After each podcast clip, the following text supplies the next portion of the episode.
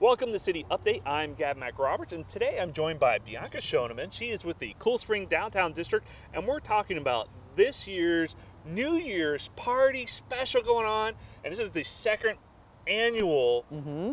Uh, night circus. Tell me about what you guys got planned. Happy New Year, Gavin! it's going to be amazing. So, on December 31st, right here at Festival Park, uh, the Cool Spring Downtown District team, working alongside of the city of Fayetteville, is pleased to present the second annual District Eve Night Circus. So, what we are to do is it's just a little bit different this year. Okay, you're still to get fireworks at midnight. There still will be an 18 foot star that lifts up into the sky at midnight.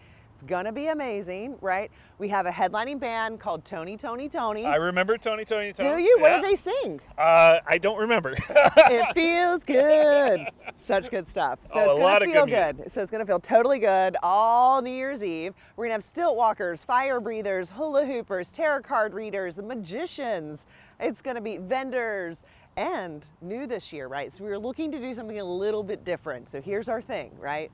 So when you go into a circus, you think, I gotta go into a big top, right? So we are literally bringing a big top to you. And when you go inside of our tent, what you'll see is this immersive graphic design experience. You know, on uh, TV, you've probably seen the um, immersive Van Gogh experience. Mm-hmm. We are bringing one of those experiences to the night circus. That sounds really exciting. So it's Yes. a little bit different. Yes. And, you know what I love about the night circus? It's a free event for everybody that comes out, right? Yes, it's free 99.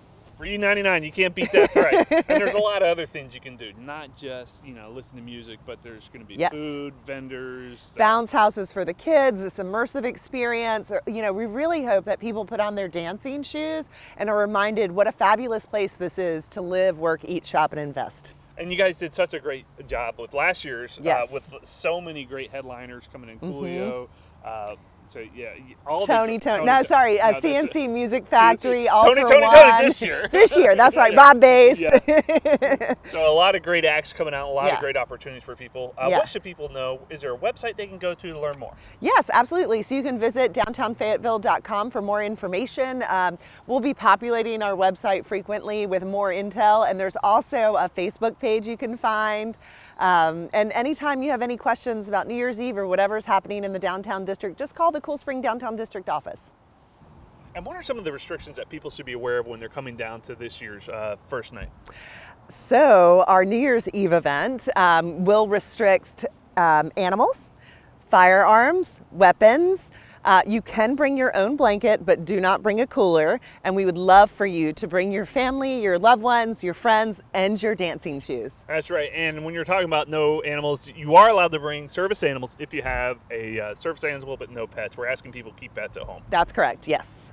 We do have fireworks, which can be a little sensitive to pets. So, right at midnight, there will be a fireworks show. Well, it sounds like you guys got a lot of great things Yeah. and fun things planned. So, Bianca, thank you for coming on uh, for this uh, city update and giving all that great information. What's that website again? Where people can go? Yes. So that website is visitdowntownfayetteville.com. The event is on 1231 from 7:30 to 12:30 right here at Festival Park. All right. Thanks, Bianca, for coming on. Yeah. And I want to thank you for joining us.